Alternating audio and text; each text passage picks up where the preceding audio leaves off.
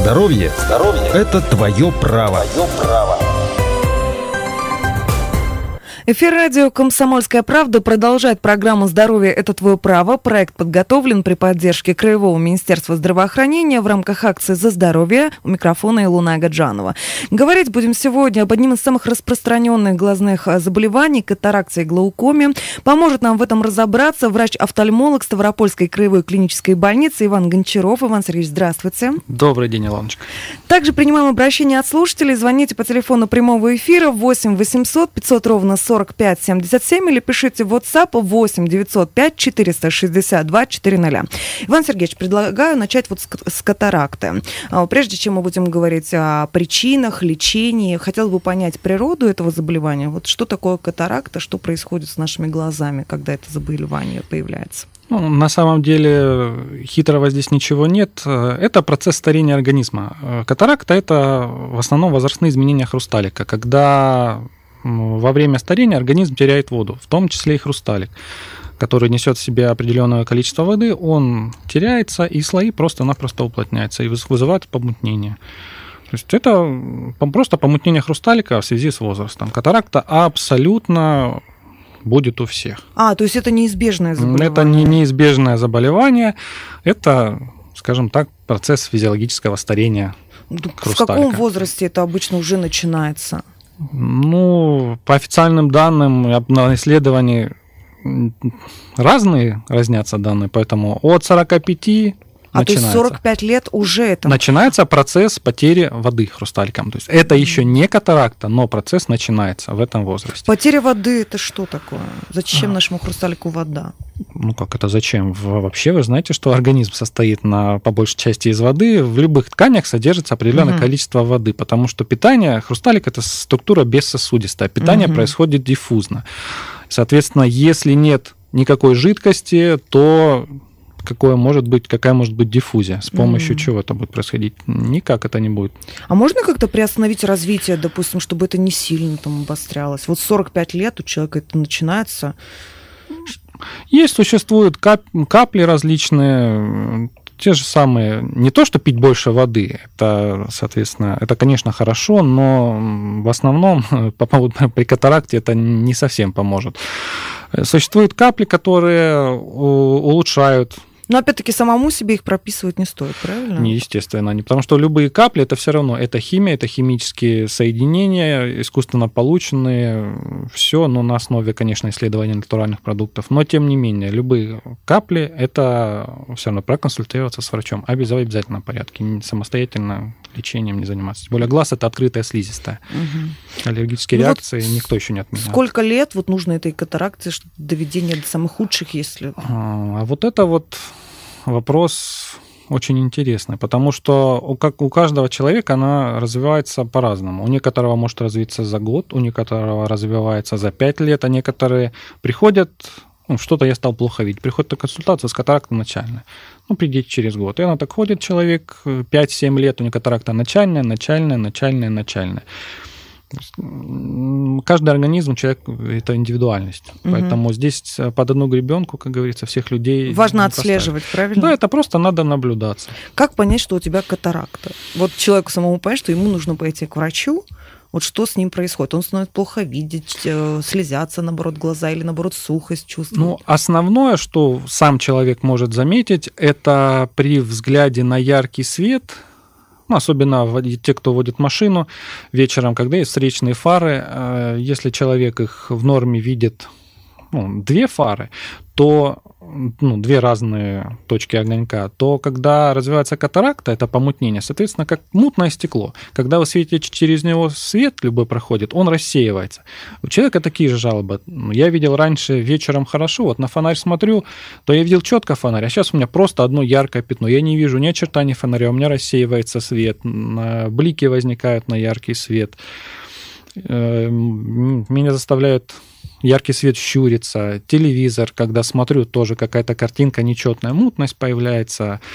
То есть каждый человек отмечает по-разному. Это только вот стар... возрастные изменения или есть какие-то другие факторы, которые Нет, могут есть влиять? Есть факторы, конечно. В первую очередь это прием лекарственных препаратов, потому что у нас много в крае системных заболеваний, вот, в том числе, значит, у нас край эндемичен по туберкулезу, противотуберкулезные препараты тоже могут вызывать развитие катаракты, гормональные препараты, даже если женщины принимают по своим заболеваниям гинекологическим, тоже могут развить, вызывать катаракту. Профессиональные заболевания, те же самые сварщики, когда mm-hmm. варят, особенно у них любимое выражение, mm-hmm. да, я сейчас тут немножко прихвачу один шовчик. А, и не закрывают да, глаза. Да, не закрывают, специально. Да. Ультрафиолет, mm-hmm. инфракрасное излучение, это все. Плюс наша атмосфера. У нас здесь очень много над краем озоновых дыр, поэтому желательно, конечно, носить очки, у нас в крае солнцезащитные.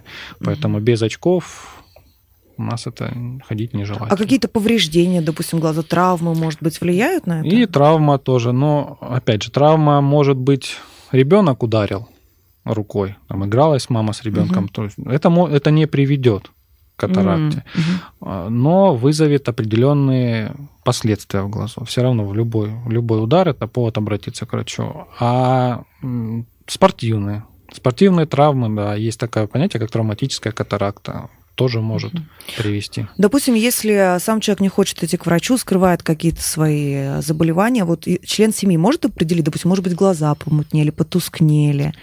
Ну, это... В первую очередь, что членов семьи может заставить заподозрить о снижении зрения, вот, это поведение человека.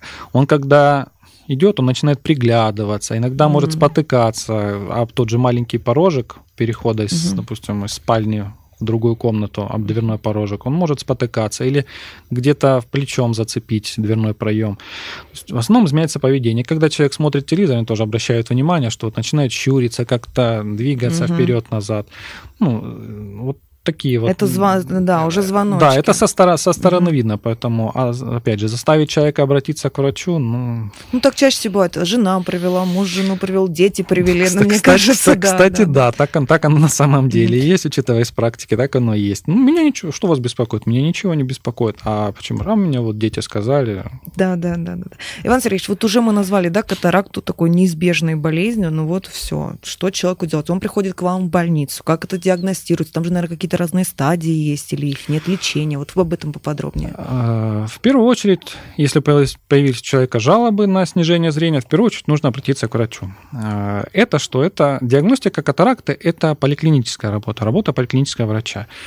В любом кабинете врача есть оснащение. Ну, для определения катаракты это что? Нужна таблица с буквами и щелевая лампа. Вот это вот основные два момента, которые обязательно при катаракте обследуют. Все остальное, естественно, входит в стандарт обследования, есть там и, и давление глазное меряют, все, ну, много mm-hmm. чего. Но основное это острота зрения и осмотр на щелевой лампе под, под микроскопом. При катаракте, соответственно, снижается острота зрения. Человек говорит, ну, ну некоторые люди сами, я раньше видел сто процентов, сейчас я вижу только семьдесят процентов, mm-hmm. ну, седьмую строчку. Когда человек, доктор сажает по человеку под щелевую лампу, там под срезом света, под сорок пять градусов, уже видно, есть помутнение хрусталика или нет. Mm. В каких слоях и какого характера. Начальные, незрелые, зрелые. Mm-hmm. Соответственно, это все видит врач-офтальмолог. И он уже на основании увиденного... Да? Нет, на основании увиденного он уже рекомендует, что дальше делать человеку. Наблюдаться, капать капли, либо уже напрямую связываться, дают направление, связываться с хирургом, чтобы уже посмотреть на предмет операции. А вот да, операционные mm-hmm. методы что делают? То есть заменяют этот хрусталик или как-то... Ну, основным, основным методом, естественно, это замена хрусталика. Сейчас золотым стандартом является фокомульсификация катаракта. Это... Ну, назовем это так, разрушение хрусталика внутри своей капсульной сумки с помощью ультразвука. Превращает его в эмульсию и аспирируется через маленькие разрезы. Угу. Но, опять же, не все катаракты возможно такой методикой удалить, потому что хрусталик, когда теряет воду, он уплотняется. Ультразвук тоже, в принципе, ультразвуком, сейчас многие скажут, что можно и воду, и камни дробить, и металл резать, угу. ничего там сложного нет. Можно здесь ультразвука мощность, конечно, добавить, но последствия для глаза. Ультразвук... Там, агрессивно, да? Да, очень агрессивно, потому что ультразвук действует, как ни крути, все равно действует на соседней ткани глаза.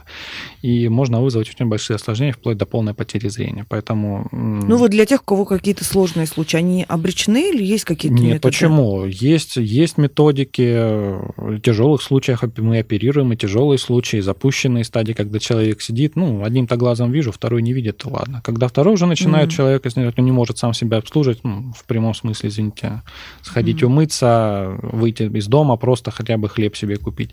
Вот тогда он начинает уже бить панику. Если он один живет, то социальные службы, как правило, с этим занимаются, они его привозят, там на одном глазу катаракта уже перезрелая, совсем запущенная стадия, на другом еще не зрелая. Поэтому глаза можно спасти, все, но здесь вопрос в другом, какое зрение будет у человека. Потому что любой орган, если он не функционирует, организм пытается его от него, ну, назовем это избавиться. так, избавиться. Да. То есть происходит атрофия структур, внутренних mm. структур глаза, в том числе сетчатки, потому что хрусталик, он не отвечает за зрение. Хрусталик – это просто прозрачная среда, это, ну, имеет форму двояко выпуклой линзы, которая преломляет лучи света и проецирует изображение на сетчатку. Все, больше хрусталик не делает ничего. Ну, трансфер света такой, да? Да, он просто угу. это проводящая система глаза. То есть он проецирует, преломляет свет и направляет четко на сетчатку. Все, все угу. остальное мы, э, сетчатка воспринимает свет, преобразует его в нервные импульсы и отправляет в головной мозг. То есть мы видим не глазом, мы видим мозгом. Угу. Спасибо большое, продолжим через несколько минут. Имеются противопоказания. Необходима консультация специалиста.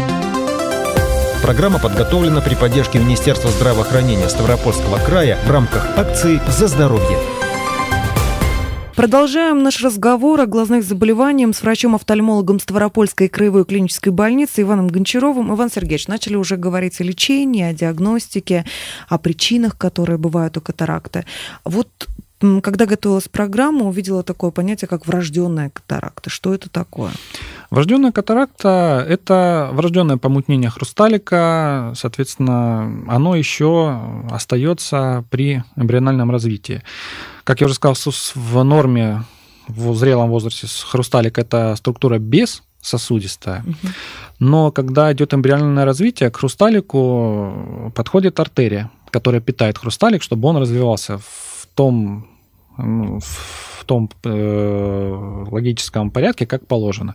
И когда подходит э, время родов, артерия хилоидea, она рудиментируется. Вот. И в этом месте остается небольшое помутнение. В норме оно, с, когда ребенок растет, оно в норме проходит. Это помутнение, все. Но иногда бывают такие ситуации, что это помутнение остается в хрусталике. Угу. И вот это состояние расценивается как врожденная катаракта. Опять же, некоторые любят паниковать, все. Страшного в этом ничего нет. Для этого существуют детские специалисты. Ну, у нас детская краевая, там офтальмологическое отделение, замечательно, они это все смотрят, они это оперируют. То есть это родитель сам не может, да, это обнаружить? Нет, это... нет. Это в любом случае, это может обнаружить только врач при периодических осмотрах ребенка, угу. в том числе вот в перинатальном центре после родов, потом там определенные сроки.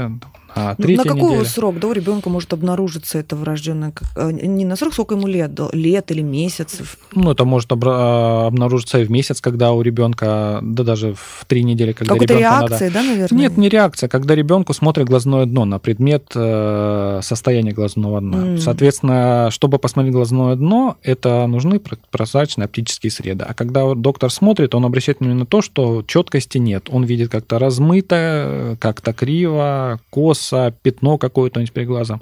Угу. И уже на основании этого он может заподозрить диагноз катаракты. И что делают вот с детьми, с этими крошками? Вот с глазами? Смотрят, опять же, насколько эта катаракта влияет, смотрят за развитием. Не говорит о том, что всех надо подряд оперировать. Угу.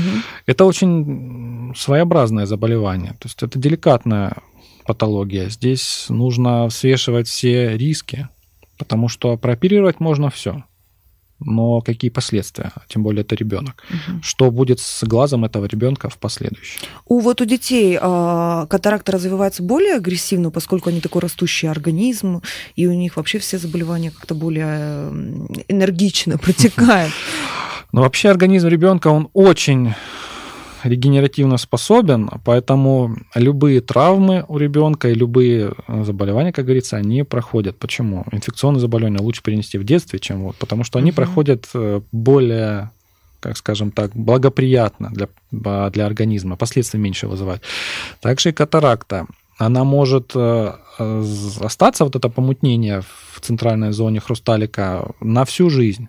Люди многие сейчас обращаются, вот да что-то я очки не могу подобрать. Когда угу. смотришь, а у него вот это вот именно состояние, врожденная катаракта, именно помутнение вот этих задних отделов хрусталика.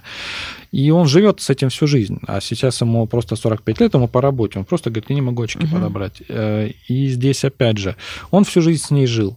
Он и знать не знает, что она у него была. Некоторые приходят и говорят, да, у меня была врожденная катаракта, я просто хочу посмотреть ее состояние, что мне с ней делать, оперировать или нет. При этом смотришь, проверяешь остроту зрения, острота зрения семь-восемь десятых. То есть человек, в принципе, практически сто процентов угу. видит, но он привык просто к этому состоянию, и она ему не сильно мешает. Вопрос, когда уже профессиональной деятельности, когда человек идет либо ну, военный, там, угу. на водительское удостоверение, проходит комиссию для перевозки, допустим, опасных каких-то грузов, там уже могут быть нюансы. А так человек живет с ней всю жизнь, может не беспокоить. Иногда mm-hmm. прогрессирует катаракта, это в детстве. Если она прогрессирует, соответственно, ребенку-то надо развиваться, сетчатка тоже должна развиваться, зрительный нерв тоже должен работать.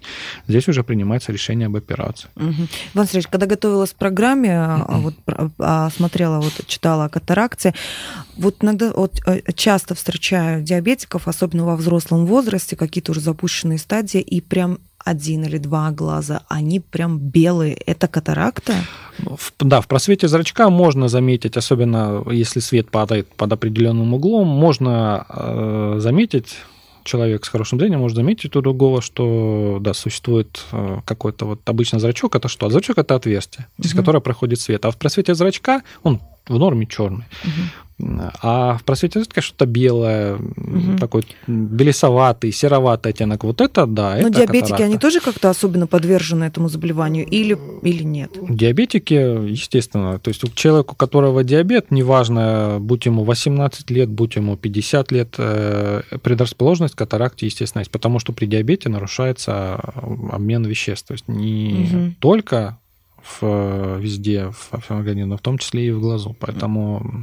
Абсолютно все диабетики в группе риска по развитию катаракты на ранних угу. жизненных. Если вот с катарактой уже там какая-то ясность имеется у меня, у наших слушателей. Что касается глаукомы, это тоже болезнь стариков, пожилых людей? Вот с глаукомой здесь намного сложнее. Вообще глаукома – это заболевание, которое характеризуется повышением внутриглазного давления, сужением полей зрения и полной атрофией зрительного нерва. То есть глаукома Здесь это... есть вероятность остаться необратимо слепым. Да. Глаукома – это заболевание, к сожалению, которое приводит к полной необратимой слепоте. Здесь немножко с этим сложнее. Давайте внутриглазное давление. Что это такое? Представить это на самом деле сложно. Вот. Ну, в, в организме везде существует определенное давление. То же самое тургор кожи, все. Также и в глазу. Это внутриглазное давление. Это давление, за счет чего происходит состояние именно вот осмос, которое питание диффузно происходит. Угу. Всех, большинство тканей хрусталика. Вот роговица, это бессосудистая структура, угу. хрусталик и стекловидное тело. В ней сосудов, в этих структурах сосудов вот, да. нет. Вот угу. за счет происходит диффузно, за счет внутриглазной жидкости. Угу. И вот эта внутриглазная жидкость, она вырабатывается постоянно, непрерывно и днем, и ночью у человека. И внутриглазная жидкость, она близко по составу к плазме крови. Mm. Поэтому там содержатся все питательные вещества. Она вырабатывается в глазу, омывает все структуры и диффузно за счет давления определенного проникает mm. в структуры бессосудистые глаза. Оттуда, ну, назовем это совсем простым языком, выдавливает вредные mm. вещества, которые в, в нее попадают, и она уже через определенные структуры глаза выводится из организма. Вот когда у нас глаукома, что происходит в этом? Когда из гла... Какой как... механизм нарушается? Вот. Механизма глаукомы на самом деле несколько. Первое – это повышение внутриглазного давления за счет чего? За счет увеличенного количества выработки влаги. То есть mm. много вырабатывается ее. Другой – нарушается пути оттока.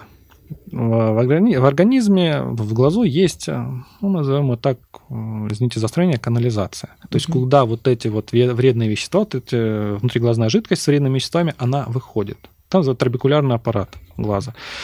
Там имеется трабекулярная сеть специальная, которая... через которую, как через губку, эта жидкость диффундирует в венозное русло. Угу. Соответственно, и нарушается, при нарушении оттоки нарушается ее функция. Это трабекулярная зона по разным причинам. Атрофия ее, те же самые травмы, пигментом. Но это возрастное или нет? Нет, это не возрастное. Глаукома то же самое. Существует и врожденная. Глаукома в любом возрасте абсолютно она возникает. Существует портрет человека, у которого может быть это заболевание? Допустим, женщина сорок пять лет, которая там делает что-то. Или это нет, не так, поддается? Нет. Это у кого угодно может да, быть, да? Конкретно Такого, такого описания характерного для человека нет. Единственное, что ну, как можно визуально, если также, допустим, брать при катаракте, родственника как могут это выявить, человек, он может... То есть при глаукоме что? У человека сужается поле зрения. То есть если в норме человек, когда смотришь прямо, боковым зрением можно заметить, угу. приближающуюся машину, там, угу. люди сбоку. У человека на самом деле сужается поле зрения, но не с боков, а именно со стороны носа. То есть человек, у него, он не видит центральную зону. То есть э, у него, получается, сужение поля зрения идет со стороны носа. И у него, э, он наоборот, на периферии видит хорошо, mm. а прямо, когда он смотрит, у него немножко затруднено бинокулярное зрение, потому что он может смотреть поочередно каждым глазом за счет того, что поля зрения сужаются с носа. И это сразу так происходит? Нет, это, это происходит не сразу, это происходит постепенно. Как уловить вот эти первые сигналы?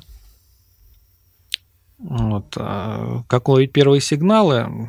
Опять же, у человека должно быть самооценка. У него должна быть самооценка, он должен ориентироваться у себя, где он живет, в том месте, в квартире, угу. неважно, где, может быть, на работе, он должен заметить, что он как-то видит по-другому. Угу. Как, как конкретно люди говорят по-разному. Я плохо вижу, я, я вижу через, как через трубочку, я не вижу своего носа, я не вижу... А визуально с глазами ничего не абсолютно происходит? Ничего. То есть не так происходит. Же, как при катаракте, это невозможно, да, понять? Ну, при катаракте, вот как вы уже говорили... Это запущенная, да, если Да, запущенная стадия глаукома. Здесь вы никак не увидите, что со стороны глаза никаких абсолютно проявлений. Глаз может абсолютно быть нормально, угу. а глаукома в нем есть. Мы продолжим наш разговор после небольшой рекламы и выпуска новостей. Имеются противопоказания. Необходима консультация специалиста. Программа подготовлена при поддержке Министерства здравоохранения Ставропольского края в рамках акции «За здоровье». Продолжается программа «Здоровье – это твое право». Проект подготовлен при поддержке Краевого министерства здравоохранения в рамках акции «За здоровье». Говорим мы сегодня об одном из самых распространенных глазных заболеваний – катаракте и глаукоме. Помогает нам в этом разбираться врач-офтальмолог Ставропольской краевой клинической больницы Иван Гончаров. Иван Сергеевич, начали уже говорить о таком заболевании, как глаукома. Есть, существуют ли факторы риска развития этого заболевания? Факторы риска, как и при любом заболевании, естественно, существует. Во-первых, ну, основное это что? Это все-таки возраст, потому что глаукома чаще всего, опять же, связана с атрофией структур глаза, то есть возникает у людей пожилого возраста. Ну и, опять же, у молодых людей, в основном спортсменов, потому что это травма, это нагрузки. Это ну, не говорит, что предрасположенность есть, но факторы риска все равно определенные mm-hmm. есть. Иван Сергеевич, у нас телефонный звонок. Mm-hmm. Лариса Петровна, здравствуйте. Добрый день. Добрый. Вот я хотела вопрос задать. У меня глаукома, и я mm-hmm. капаю Дорзопт Плюс. Mm-hmm. И вот вопрос, уже второй год я капаю. Вопрос, с течением времени эффективность лекарства уменьшается, глаз как бы привыкает, или наоборот, если удачно подобрано, то можно, как говорится, до конца э, капать? Спасибо за вопрос. На самом деле капли подбираются для каждого индивидуально человека, потому что ну, вот вы капаете, в частности, Дорзопт Плюс. Это комбинированный препарат, который как раз-таки уменьшает выработку внутриглазной жидкости и улучшает отток ее. То есть он действует на две структуры глаза. Препарат на самом деле хорошо зарекомендовал себя. Вот его можно капать... постоянно, пожизненно, но наблюдение обязательно должно быть раз в полгода, ходите наблюдаться. Опять же, привыкание все равно к любому препарату, оно возникает, но организм, еще раз повторюсь, человека – это индивидуальность.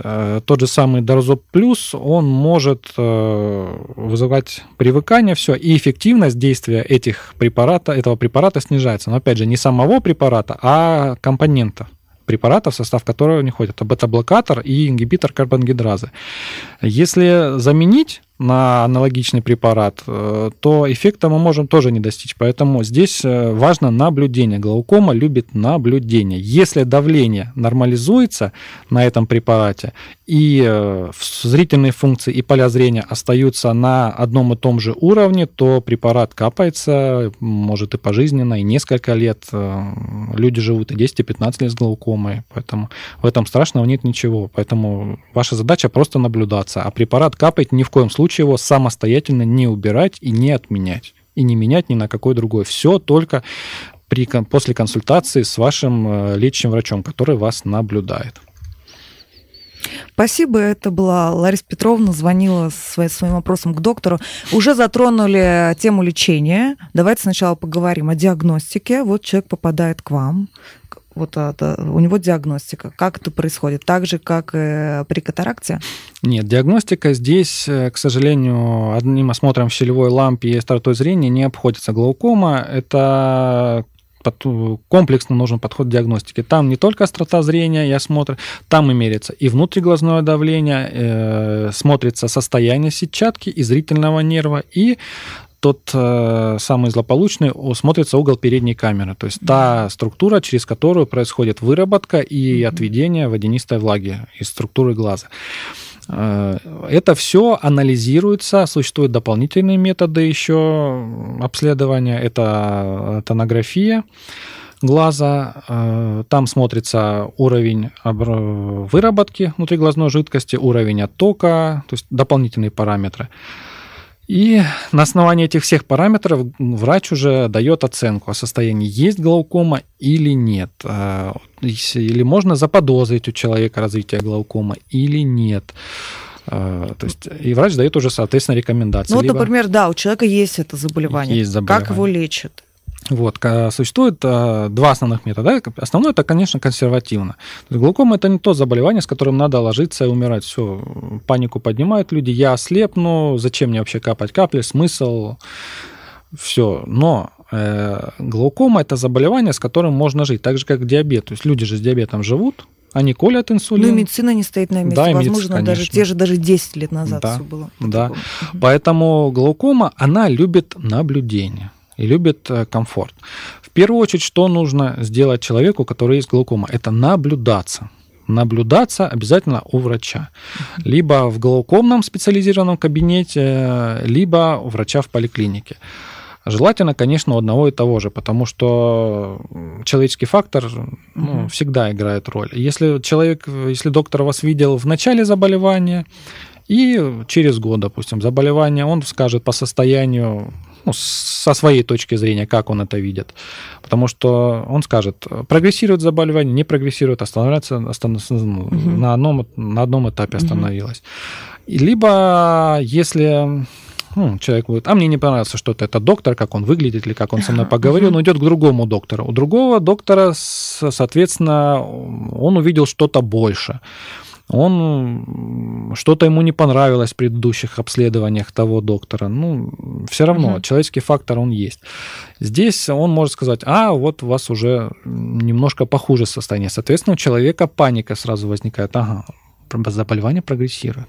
То есть мне надо с этим что-то делать, он начинает искать какой-то из этого выход. То есть остановить невозможно, получается? А, нет, остановить это процесс невозможно. Так, глаукома – это так же, как гипертоническая болезнь. Она, mm-hmm. если возникла, она есть. То есть она, глаукома, только компенсируется. Она не вылечивается. Это неизлечимое заболевание. Поэтому есть, конечно, случаи такие, что вот люди так понимают, что мне прооперировали глаукому, все, у меня глаукомы нет. Нет, глаукома есть.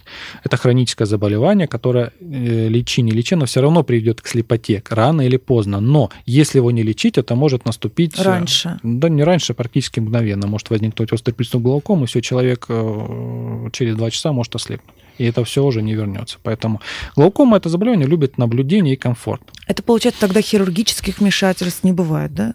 Бывает. Почему? Первое основное – это консервативное лечение. То есть это капли. Капли, есть монотерапия, есть комбинированная терапия. Монотерапия – это что? Это препараты, в составе которых входит один компонент. Вот. Начинают лечение с ну, препаратами выбора. Сейчас по стандартам считаются аналоги простагландинов, угу. которые, соответственно, физиологически улучшают отток водянистой влаги из глаза, то есть на трабекулярную mm-hmm. зону воздействует, mm-hmm. и тем самым физи- через физиологические структуры глаза просто увеличивается отток внутриглазной жидкости из глаза, и все. Если, соответственно, один препарат не справляется, добавляют уже комбинированные препараты. Вот бета-блокаторы mm-hmm. – это один из составов.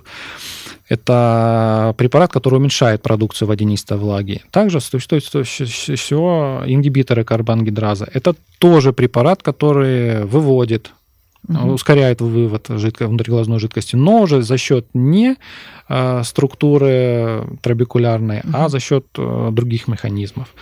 Вот. Также существуют еще дополнительные капли, там, альфа-адреноблокаторы и так далее. То есть, ну, комбинировать можно по-разному. Угу. Поэтому каждому человеку нужен индивидуальный здесь подход. Иван Сергеевич, не так много времени у нас осталось. Я думаю, что большинство слушателей сейчас на работе, на обеде, и все потом вернутся за свои компьютеры, опять возьмут свои телефоны после того, как послушают. И на э, нашим глазам просто необходима какая-то то ли профилактика здоровья, какая-то помощь, вот, чтобы мы сами как-то спасли свое зрение, пусть не от катаракта и глаукомы, но хотя бы сохранили здоровье какое-то своих глаз. Есть ли какие-то рекомендации? Рекомендации, конечно, есть. Зрительные нагрузки должны быть дозированы. Даже еще в девяностых годах существовали стандартные санитарные нормы и правила при работе с компьютерами, с печатными машинками и так далее. То есть при, если работа связана с компьютером, это неизбежно в нашей современной жизни, к сожалению. Телефон, компьютер, то есть час работы за компьютерами, хотя бы пять-десять минут перерыв. Основное это что? Это нужно отвлекаться взглядом. В окно смотреть, предметы, Предметы, которые расположены на близком расстоянии, на дальнем расстоянии. Банальная гимнастика для глаз. Гимнастика для да, глаз. гимнастика для глаз. Глаза закрыли, зажмурили, открыли так несколько раз. Закрытыми глазами влево, вправо поводили. Это разминка не только для мышц глаза, но и для внутренних структур глаза. Поэтому так же самый зрачок, когда вы закрываете глаз, он расширяется в темноте. Угу. Можно зайти в темное помещение, если есть такая возможность. Но опять же, ходить, зашел, вышел, зашел, вышел, что, что сотрудники, коллеги о тебе на работе подумают. Зато глаза здоровые. Зато глаза здоровые, тоже надо выбирать что-то.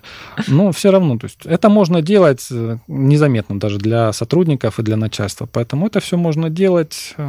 Смотреть, капать капли для профилактики с целью того, что а вдруг, вдруг у меня что-то есть, а я сейчас закапаю. Этого делать не надо. Существуют врачи, существует, я понимаю, что реклама – это двигатель торговли, но прежде чем закапать себе что-то в глаз, без всяких причин просто хочется, этого делать не надо, потому что глаз – это слизистая, могут возникнуть реакции аллергические абсолютно mm. непредсказуемые, поэтому с этим аккуратней.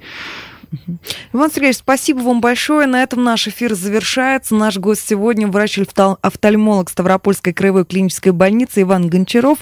Офтальмологическое отделение Ставропольской краевой клинической больницы расположено в Ставрополе на улице Семашко, один, телефон семьдесят пять пятьдесят четыре двадцать два. Для вас работала Элона Огаджанова. Всего доброго. Имеются противопоказания. Необходима консультация специалиста. Программа подготовлена при поддержке Министерства здравоохранения Ставропольского края в рамках акции «За здоровье».